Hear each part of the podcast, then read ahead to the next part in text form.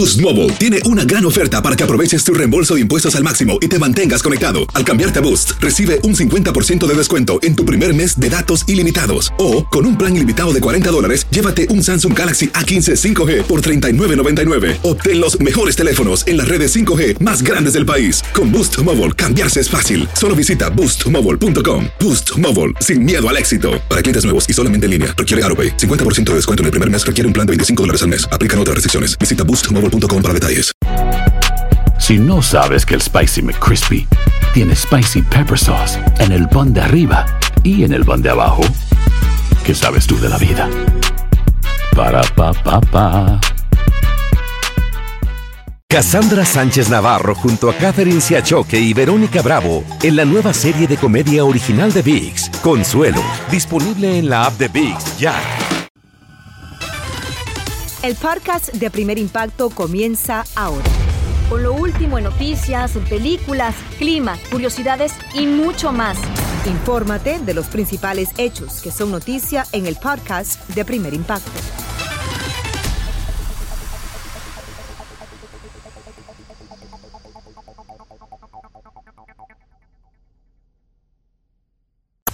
Muy buenas tardes y bienvenidos a Primer Impacto. Les saluda Pamela Silva. También les saluda a Michelle Galván. Muchas gracias por estar con nosotros. Comenzamos. La ira y el dolor estremecen a una comunidad donde una niña de solo 3 años fue raptada por un depravado que abusó sexualmente de ella. Como nos cuenta María Luisa Martínez desde Perú, la policía encontró a la menor con los pies atados y logró capturar al depravado que cometió este indignante ultraje. Veamos. Lo que la policía encontró fue desgarrador. En el segundo piso de una casa deshabitada, encima de cartones, estaba la pequeña de 3 años de edad, atada de pies, aturdida, sin siquiera fuerzas para llorar. Según las autoridades, la menor tenía las huellas dejadas por este hombre, Juan Antonio García, de 48 años de edad, quien en un segundo de descuido por parte de su mamá, primero la secuestró, como lo muestra esta cámara de seguridad. Luego se la llevó en una van para abusar de ella. Los padres denunciaron rápidamente el rapto, sin imaginar la tragedia que se avecinaba. Que se muera, no sé, que lo manden adentro, porque no tuvo piedad con mi hija, no tuvo piedad, es un daño enorme que le han hecho. Gracias al video, la policía montó un operativo para dar con el paradero del secuestrador, a quien capturaron, y en un intenso interrogatorio confesó a dónde había llevado a la niña y lo que le hizo. Entonces, al intervenir la policía, logra detenerlo al sujeto, dueño del carro, y él confiesa que en el segundo piso de un inmueble tenía a la menor. ¡Nada te va a librar! ¡Nada te va a pagar! ¡Desgraciado! La dolorosa noticia llegó a oídos de los vecinos y los familiares. Todos llegaron a la estación de la policía y querían lincharlo. Por favor, justicia, nada. Yo soy su sobrina. Ella es mi hermana y ella es mi sobrina, por favor. Antes de quedar detenido formalmente por su miserable acción, la policía llevó al violador a la casa donde cometió el terrible delito para que les contara su atroz acto. Por su parte, la pequeña víctima fue llevada al hospital. Está en la unidad de cuidados intensivos, donde le tendrán que hacer varias cirugías para reconstruir su sistema reproductor. La niña estuvo más de 24 horas en manos de este depravado al que le espera la cadena perpetua. En Lima, Perú, María Luisa Martínez, Primer Impacto. Nos mantendremos al tanto de este terrible caso. Y cambiamos de información porque mantendrán bajo custodia policial y sin derecho a fianza al sospechoso de abrir fuego y lanzar bombas de humo en el metro de Nueva York. Las autoridades revelaron nuevas imágenes del sujeto en distintos lugares de la Gran Manzana, después del ataque que dejó 16 heridos. El agresor de 62 años de edad enfrenta cargos de terrorismo y los fiscales lo acusan de sembrar el pánico en la ciudad, sin descartar que planeara otras acciones similares. Y revelan el dramático video del momento en que un policía mata de un balazo en la cabeza a un inmigrante en Michigan. Tras detenerlo por una infracción, aquí lo tiene. El agente primero intentó dispararle una descarga eléctrica y su cámara corporal se apaga durante el forcejeo, pero un testigo graba el fatal desenlace. La víctima era un refugiado africano y al abogado de la familia alega que no sabía inglés e intentó escapar porque temió por su vida. Ahora las autoridades investigan si el oficial debe de enfrentar cargos. Una sangrienta balacera le arrancó la vida a dos mujeres y a una niña y dejó 7 heridos. Esto ocurrió en una carretera de México. Los pistoleros abrieron fuego contra una familia tras interceptar el vehículo en el que viajaba y la policía supone que se trató de un asalto. Otras versiones están indicando que fue un ajuste de cuentas por narcotráfico y ningún sospechoso ha sido capturado. Momentos de angustia se vivieron en un aeropuerto de Colombia cuando un avión se salió de la pista y se estrelló contra unos árboles. Aquí las imágenes. Este piloto intentaba aterrizar para reabastecerse de combustible cuando al parecer una fuerte ráfaga de viento provocó que perdiera el control de la aeronave. Hubo 12 heridos, pero la mayoría de los ocupantes salieron ilesos. El avión pertenece a un departamento de policía que estará investigando el accidente. Cambiamos de información. Un inmigrante se perdió en el desierto de Arizona y se vio de cara a la muerte sin poder consumir agua ni alimentos. Como nos cuenta Oscar Gómez, unos agentes de la patrulla fronteriza lo encontraron por accidente y él cuenta ante nuestras cámaras que está vivo de milagro. Son imágenes que erizan la piel. ¿Cómo está, señor? Es el preciso momento en el que un inmigrante está muriendo lentamente en el desierto de Arizona. ¿Cómo te llamas? Caminó 6 días por el desierto hasta que su cuerpo ya no pudo más y cayó al piso. Pero en lo que para él mismo es un milagro, la patrulla fronteriza que buscaba a otras personas lo encontró. Él no se dio cuenta de nada. Me desmayé y ya no me acuerdo nada. Cuando me desperté otra vez, estaba aquí o no sé, pero sí. ¿Cuántos días duraste sin tomar agua? 2 días.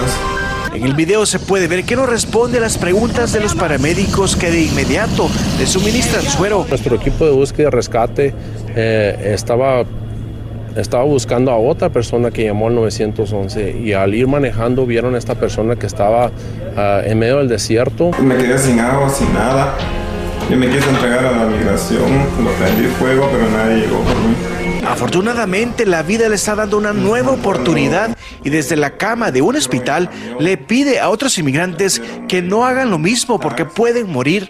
Ya llevo 3 intentos, pero a todos los que me están viendo, por favor, quedemos de acuerdo con lo que tenemos, pues, porque no es fácil. Mientras que socorristas también insisten en que no sigan arriesgando su vida. En muchas ocasiones esperan demasiado tiempo para llamar y luego no importa qué tan rápido podamos llegar, ya es demasiado tarde. Este testimonio forma parte de una campaña de concientización de los peligros en el desierto que la patrulla fronteriza quiere hacer, advirtiendo de los peligros. Mientras tanto, las autoridades informaron que Mauricio ya fue deportado.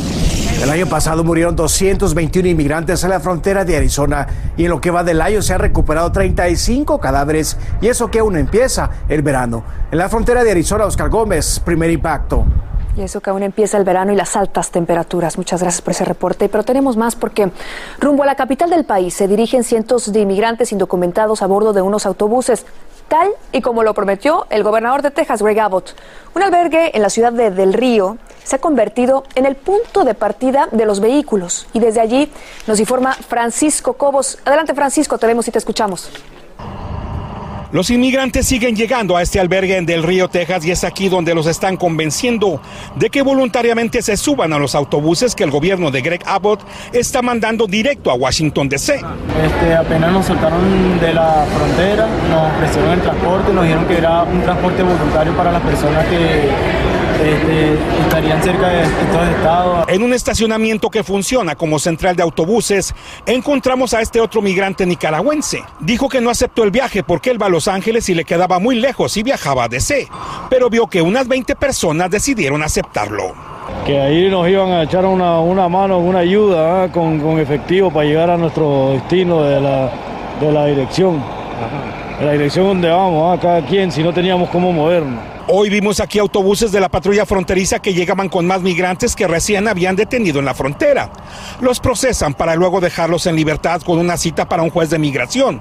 A todos les están entregando un celular que solo se conecta con ICE y que los tiene bajo control. Algunos que llegaron de Cuba, Venezuela, Nicaragua y Colombia se fueron por su cuenta a la ciudad de San Antonio, pero otros esperaban la llegada de los autobuses hacia la capital porque van a quedar más cerca a sus familias. Ya en DC han arribado varios autobuses. Juan Luis aceptó el viaje porque no tenía dinero para pagarlo por sí mismo. Decidimos venir acá para ver si las personas nos podían ayudar para poder llegar a Miami. Precisamente el gobernador de Florida emitió una declaración en la que les dice que no vengan a su estado porque la vida no les será fácil. No hay certeza de a qué hora llegarán los autobuses el día de hoy, pero según activistas están saliendo diariamente desde el pasado martes. En Del Río, Texas, Francisco Cobos, Primer Impacto. Y muy importante lo que decía Francisco Cobos, de manera voluntaria se están subiendo estos migrantes a los autobuses porque el gobierno de Greg Abbott no tiene la facultad federal, como bien lo dijo la portavoz de la Casa Blanca en una rueda de prensa. Así es, estaremos muy pendientes, se está ocurriendo, como mencionó Francisco, constantemente, así que es un caso... Parece que no tiene fin por el momento. Sí, bueno, ya Greg Abbott dijo que podría enviar otros 900 buses con inmigrantes a Washington D.C. Ahí lo tiene. Súplicas y gritos de desesperación reaccionaron decenas de residentes en China ante la orden de que debían abandonar sus apartamentos. Las autoridades pretenden utilizar las viviendas para aislar a los enfermos de coronavirus. Y aunque varias personas se arrodillaron para rogar que no las arrestaran, los funcionarios de salud se las llevaron hacia la fuerza. Este perturbador incidente tuvo lugar en pleno repunte de la pandemia en ese país. Y aunque el número de muertes por COVID es cada vez menor, el virus sigue siendo una emergencia sanitaria a nivel global. Esa es la seria alerta que lanza la Organización Mundial de la Salud, la OMS, para sugerir a los gobiernos que estén preparados ante un posible rebrote. Según el director de esa institución, no es momento de bajar la guardia, sino de trabajar para salvar más vidas. Una enorme cruz de madera que estaba guardada en un estacionamiento volverá a recorrer las calles de la Ciudad de México en la representación del Via Crucis. Como nos cuenta Iván Macías, un joven la llevará en sus hombros esperando un milagro como lo hizo su misterioso dueño por más de una década en señal de gratitud. Aquí la historia. Su enorme tamaño ocupa más de 3 lugares del estacionamiento, pesa casi 200 libras y por 10 años la usó un misterioso nazareno, como los cientos que recorren en Semana Santa este barrio de Iztapalapa, en la Ciudad de México. Por alguna razón, esta cruz y su corona de espinas estuvieron aparentemente abandonadas. No sabían si su dueño vivía o había muerto, o si volvería alguna vez por ella, porque se supo que quien la cargó todo ese tiempo había pedido a Dios un favor muy especial. Este chico padece de distrofia, pidió de corazón y le cumplió el milagro de poder trabajar y poder servirle a su mamá que estaba postrada en una cama. Pero lo dejaron de ver un año antes del inicio de la pandemia. No sabían si alguna vez regresaría por esta enorme cruz, que incluso el encargado de este lugar donde la dejaron asegura que los protege de los peligros. Nunca nos han asaltado, nunca. Se han metido a asaltar de repente ciertos negocios. Esta historia maravillosa de la cruz olvidada llamó la atención de José Alan Gómez, de 14 años de edad, quien toda su vida ha visto padecer a su padre, quien por una caída hace 22 años por poco muere. La manda de mi papá, que está enfermo de su cabeza, de sus pulmones y de una hernia que tiene. El esfuerzo sobrehumano que realizará a su corta edad le llena de esperanza de que esa cruz le devuelva milagrosamente la salud a su padre. A mí no me importa si me las muero, yo nomás quiero que mi papá se la recupere. Esa muestra de fe se reproduce con rapidez y por eso en estos días los nazarenos de todas las edades cargan el peso de sus cruces, que además van cargadas de todo el dolor y las peticiones que hacen porque sus milagros se cumplan. Tuvieron que pasar más de 2 años para que esta celebración se realizara nuevamente a puertas abiertas. Por eso las autoridades pusieron filtros de sanitización para evitar que se multipliquen los contagios por coronavirus. En Ciudad de México, Iván Macías, Primer Impacto. Gracias, Iván.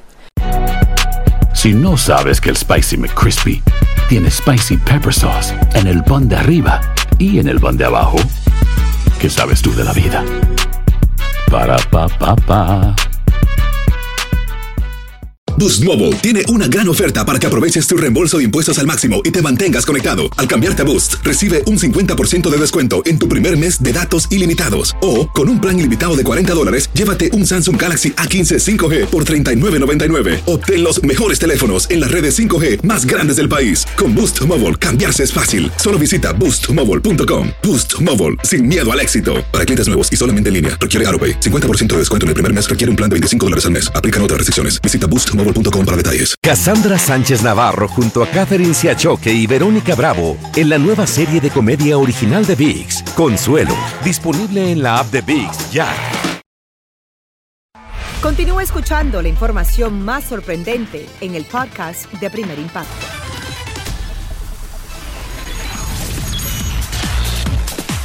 Gracias a las redes sociales le está dando la vuelta al mundo el video del momento en que una enfermera le salva la vida a un recién nacido. Muy fuerte, Borja. Voces tiene estas emotivas imágenes en su secreto a voces de hoy, ¿verdad, Borja? Buenas tardes. Pamela, Michelle, familia, buenas tardes de nuevo. Miren, las cámaras de seguridad de un hospital en Argentina captaron el momento en que los padres llegaron con el bebé que ya no tenía signos vitales. Pero una enfermera logró lo que muchos consideran un milagro.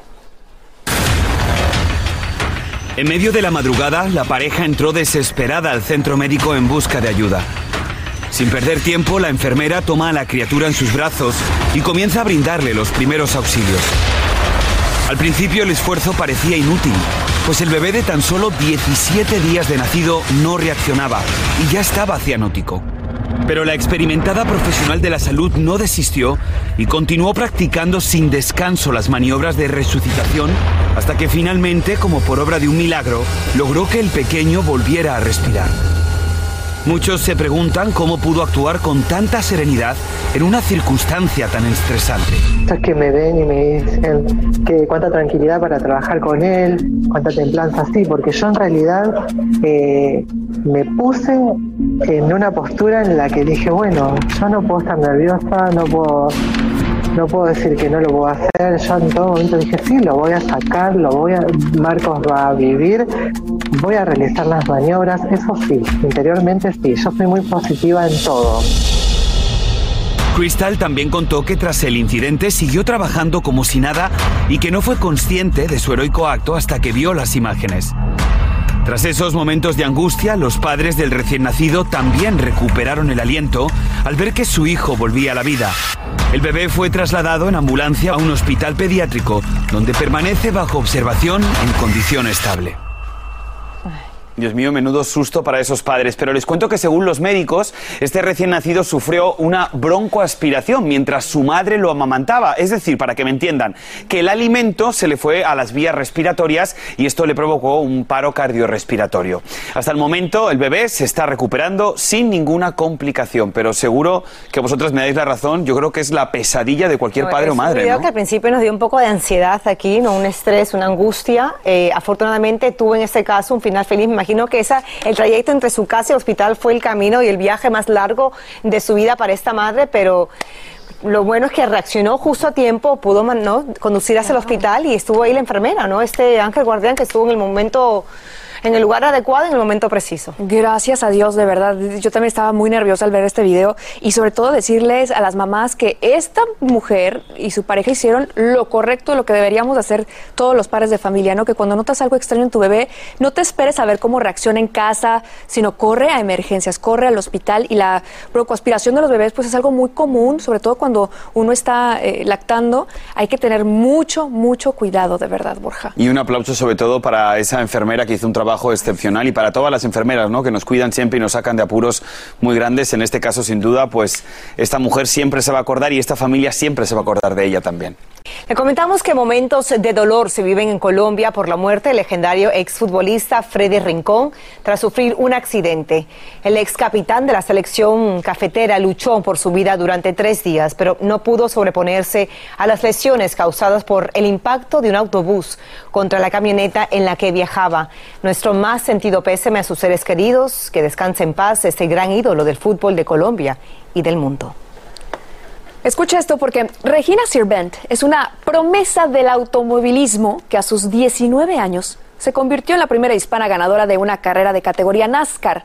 Ella le confiesa a nuestro conde K. Iván Casanseu que en su camino a la cima, su gran reto no es solo desafiar la velocidad y el peligro en la pista, sino destacarse en un mundo dominado por los hombres.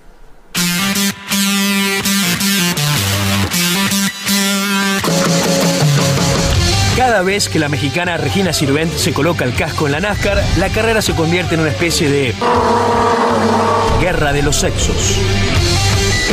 Me acuerdo cuando gané mi primera carrera de NASCAR en México, los otros pilotos protestaban, bueno, ciertos pilotos protestaban como, no, es que su carro está mal, su carro seguramente tiene algo chueco, su motor ha de estar truqueado. Es un lastre que la ha perseguido desde sus primeros días en competencia.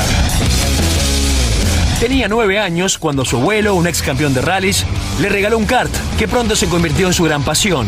Su adolescencia ha sido muy diferente a la de una niña normal, llamémoslo así, porque ha tenido que hacer demasiados sacrificios, hace demasiado ejercicio, no sale a fiestas, no toma, no fuma. Años más tarde, la curiosidad de Regina la llevó a incursionar en la categoría de trucks en México. Empecé a practicar más, empecé a prepararme más para el manejo tipo NASCAR, porque hay varias técnicas que son mucho más, o bueno, más bien son muy diferentes al kart.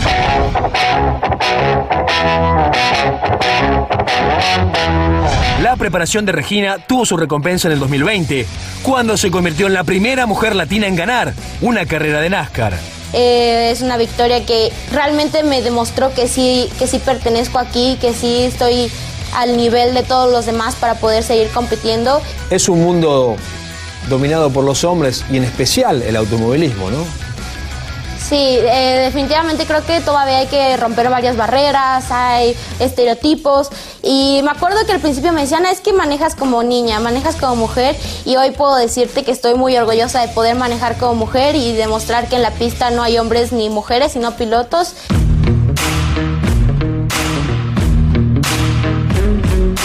Sin embargo, las dificultades fuera de la pista no se comparan con lo que ocurre en plena competencia, como cuando hay un accidente.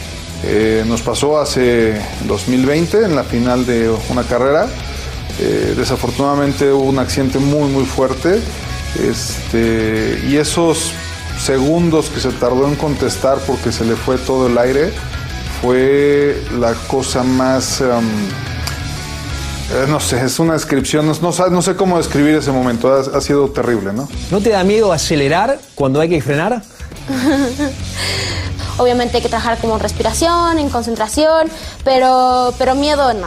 O sea, de repente algún nerviosito, bueno, algo así, pero creo que nada que no se pueda superar. Por su gran carisma y talento al volante, Regina fue escogida por la NASCAR para formar parte de un programa enfocado en promover la diversidad en el deporte. Hice mi incursión ya en Estados Unidos y obviamente poder estar representando a ambos para mí me llena de orgullo, me llena de motivación y espero que algún día pueda seguir creciendo para en algún punto llegar a la NASCAR. ¡Qué orgullo! Y Regina hoy reparte su tiempo entre los entrenamientos y los estudios porque además de sobresalir como piloto quiere convertirse en una de las mejores ingenieras industriales y asegura que hubiera sido muy difícil perseguir sus sueños de no ser por el gran apoyo de su familia.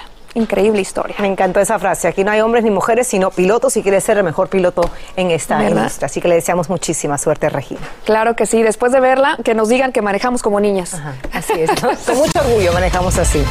Le contamos que Vix presenta Algo Personal con Jorge Ramos, una serie de conversaciones con las celebridades más reconocidas en el mundo de habla hispana y también personajes fascinantes que comparten su faceta más íntima y personal con el reconocido periodista que hoy nos acompaña para hablar de este nuevo proyecto. Bienvenido, Jorge, aquí al estudio de Primer Impacto. Muchas gracias. Somos vecinos, yo estoy aquí al ladito, ¿no? Sí. Bueno, bienvenidos. Yo sé que estás muy entusiasmado.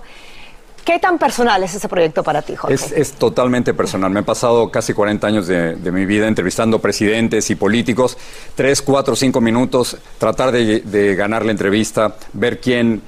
cuál es el punto de controversia y ahora de pronto me dan, imagínate Pamela, una entrevista de 1 hora con Serrat o con Mario Vargas Llosa o con Isabel Allende, con Sebastián Yatra con Yuri, y de pronto tengo la oportunidad de no correr, de no empujarlos, de no interrumpir y de verdad de escuchar las cosas más personales de ellos. Qué rico, ¿no? Como dicen, disfrutar, poner una conversación mucho más amena. Ahí vimos también videos de entrevista con Eugenio Derbez. ¿Cómo has podido identificar los personajes o las personas que se van a sentar contigo en este formato más íntimo? Son personajes que influyen mucho en nuestra vida, con quienes hemos crecido, escritores y artistas. Y, por ejemplo, con Eugenio Derbez conocemos su faceta de comediante, pero pocos saben que en México él trató de actuar con algunos de los cineastas más importantes y no lo dejaban, porque no querían hacerlo con un comediante. Y ahora, claro, llega con un Oscar y las cosas cambian absolutamente, ¿no?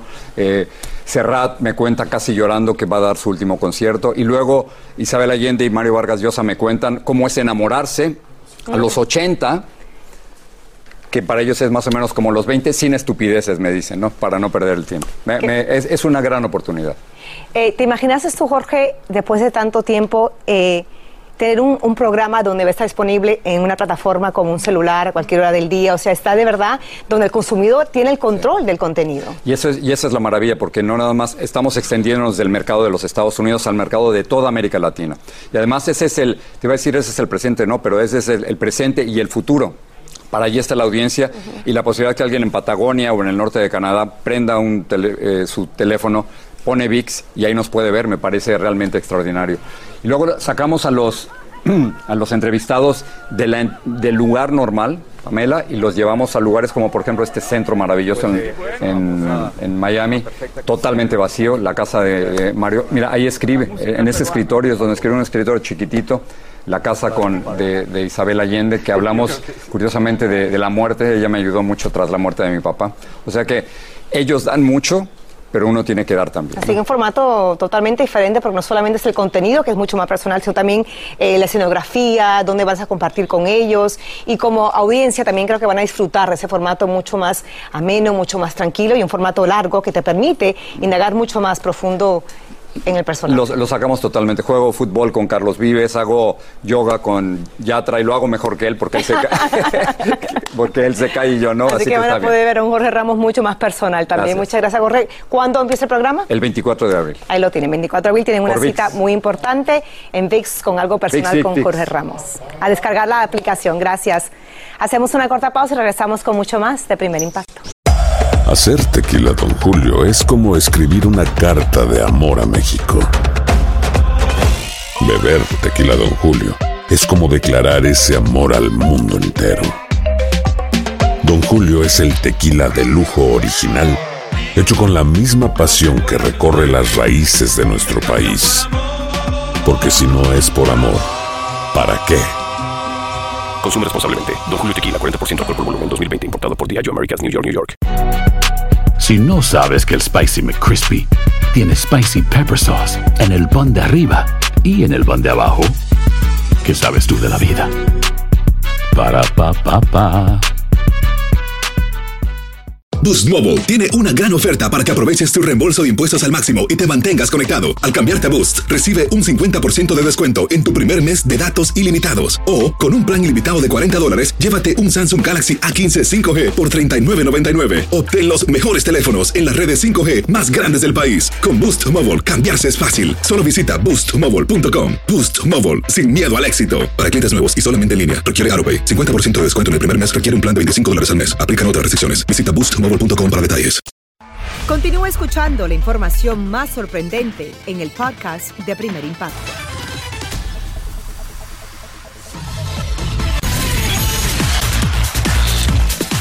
Según los médicos, este hombre tenía un pie en la tumba, pero la inquebrantable fe de su familia y la oportuna intervención médica libraron a un padre de la muerte. Como nos cuenta desde Texas Lidia Barrón, él está seguro de que prácticamente volvió a nacer porque tiene una importante misión que cumplir. Aunque parezca increíble, Héctor García está seguro de que estuvo en el más allá. La razón que yo pienso que morí es porque yo tuve muchos sueños donde se reflejaba aquella luz que para mí era la luz del cielo, la luz de Dios. Esas visiones las tuvo en la cama de un hospital en Denison, Texas, en la que pasó 161 días luchando contra el coronavirus desde septiembre del 2021 hasta marzo pasado. Empecé con una simple tos. Yo me inyecté una inyección pensando que era cualquier cosa que se me podía quitar de un día para otro. No fue así. Empecé a empeorar cada vez más. Su salud se deterioró tan rápido que en una semana Héctor fue intubado primero y conectado a varias máquinas después para ayudar a su corazón, pulmones y demás órganos a funcionar. La situación llegó a tal extremo que algunos médicos le dijeron a su esposa que se despidiera de él y que accediera a desconectarlo. Esto que tú miras es su cuerpo nada más. Él ya se fue. Su espíritu ya no está. Su cerebro ya no está. Me aseguraban con tanta seguridad que querían convencerme. Mi respuesta era la misma, no. Liliana fue firme en su negativa de desconectar a su esposo y decidió, en cambio, entregarse de lleno a la fe y a la voluntad divina. Recuerda que el fin de año se acercaba. Durante todo este proceso nos unimos mucho en oración con mis hijos. Ellos, pidiendo a Dios, decían: no te pedimos regalo de Navidad más grande que el que mi papá regrese.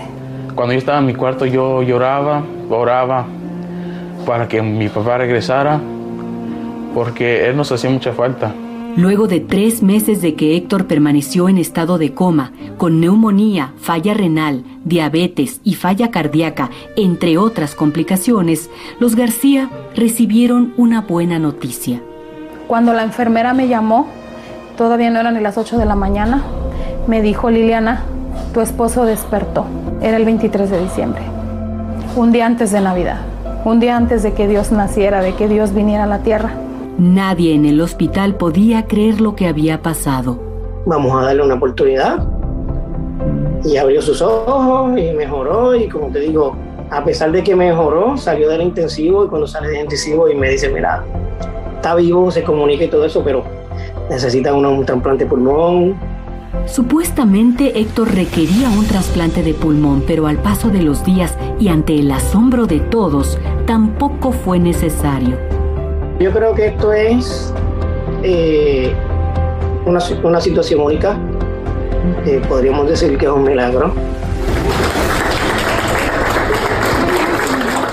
Hubo júbilo el día en que este padre de familia de 39 años finalmente fue dado de alta.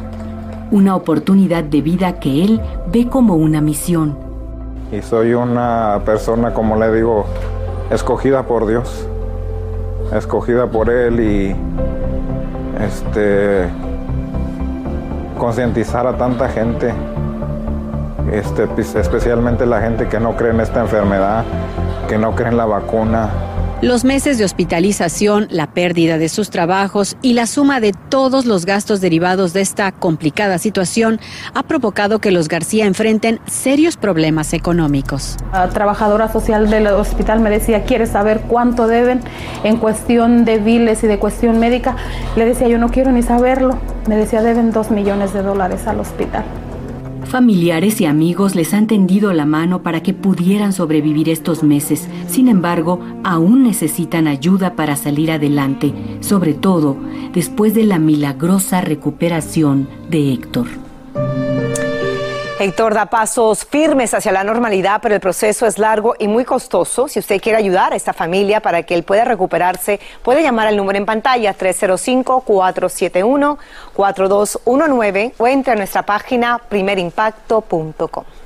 Recuerde que entre todos podemos cambiar vidas. Y así despedimos nuestro programa de esta tarde, agradeciendo su cariño y su sintonía. Nos esperamos mañana con más de Primer Impacto. Gracias. Muchas gracias por acompañarnos.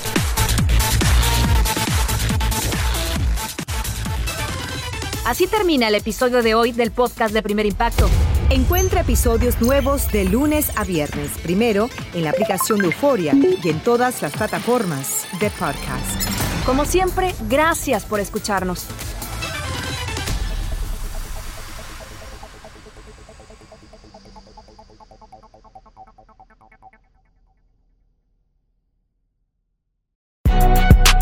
Si no sabes que el Spicy McCrispy tiene Spicy Pepper Sauce en el pan de arriba y en el pan de abajo, ¿qué sabes tú de la vida? Para, pa, pa, pa. Boost Mobile tiene una gran oferta para que aproveches tu reembolso de impuestos al máximo y te mantengas conectado. Al cambiarte a Boost, recibe un 50% de descuento en tu primer mes de datos ilimitados. O, con un plan ilimitado de $40, llévate un Samsung Galaxy A15 5G por $39.99. Obtén los mejores teléfonos en las redes 5G más grandes del país. Con Boost Mobile, cambiarse es fácil. Solo visita boostmobile.com. Boost Mobile, sin miedo al éxito. Para clientes nuevos y solamente en línea, requiere AutoPay. 50% de descuento en el primer mes requiere un plan de $25 al mes. Aplican otras restricciones. Visita Boost Mobile. Para detalles. Cassandra Sánchez Navarro junto a Catherine Siachoque y Verónica Bravo en la nueva serie de comedia original de Vix, Consuelo, disponible en la app de Vix ya.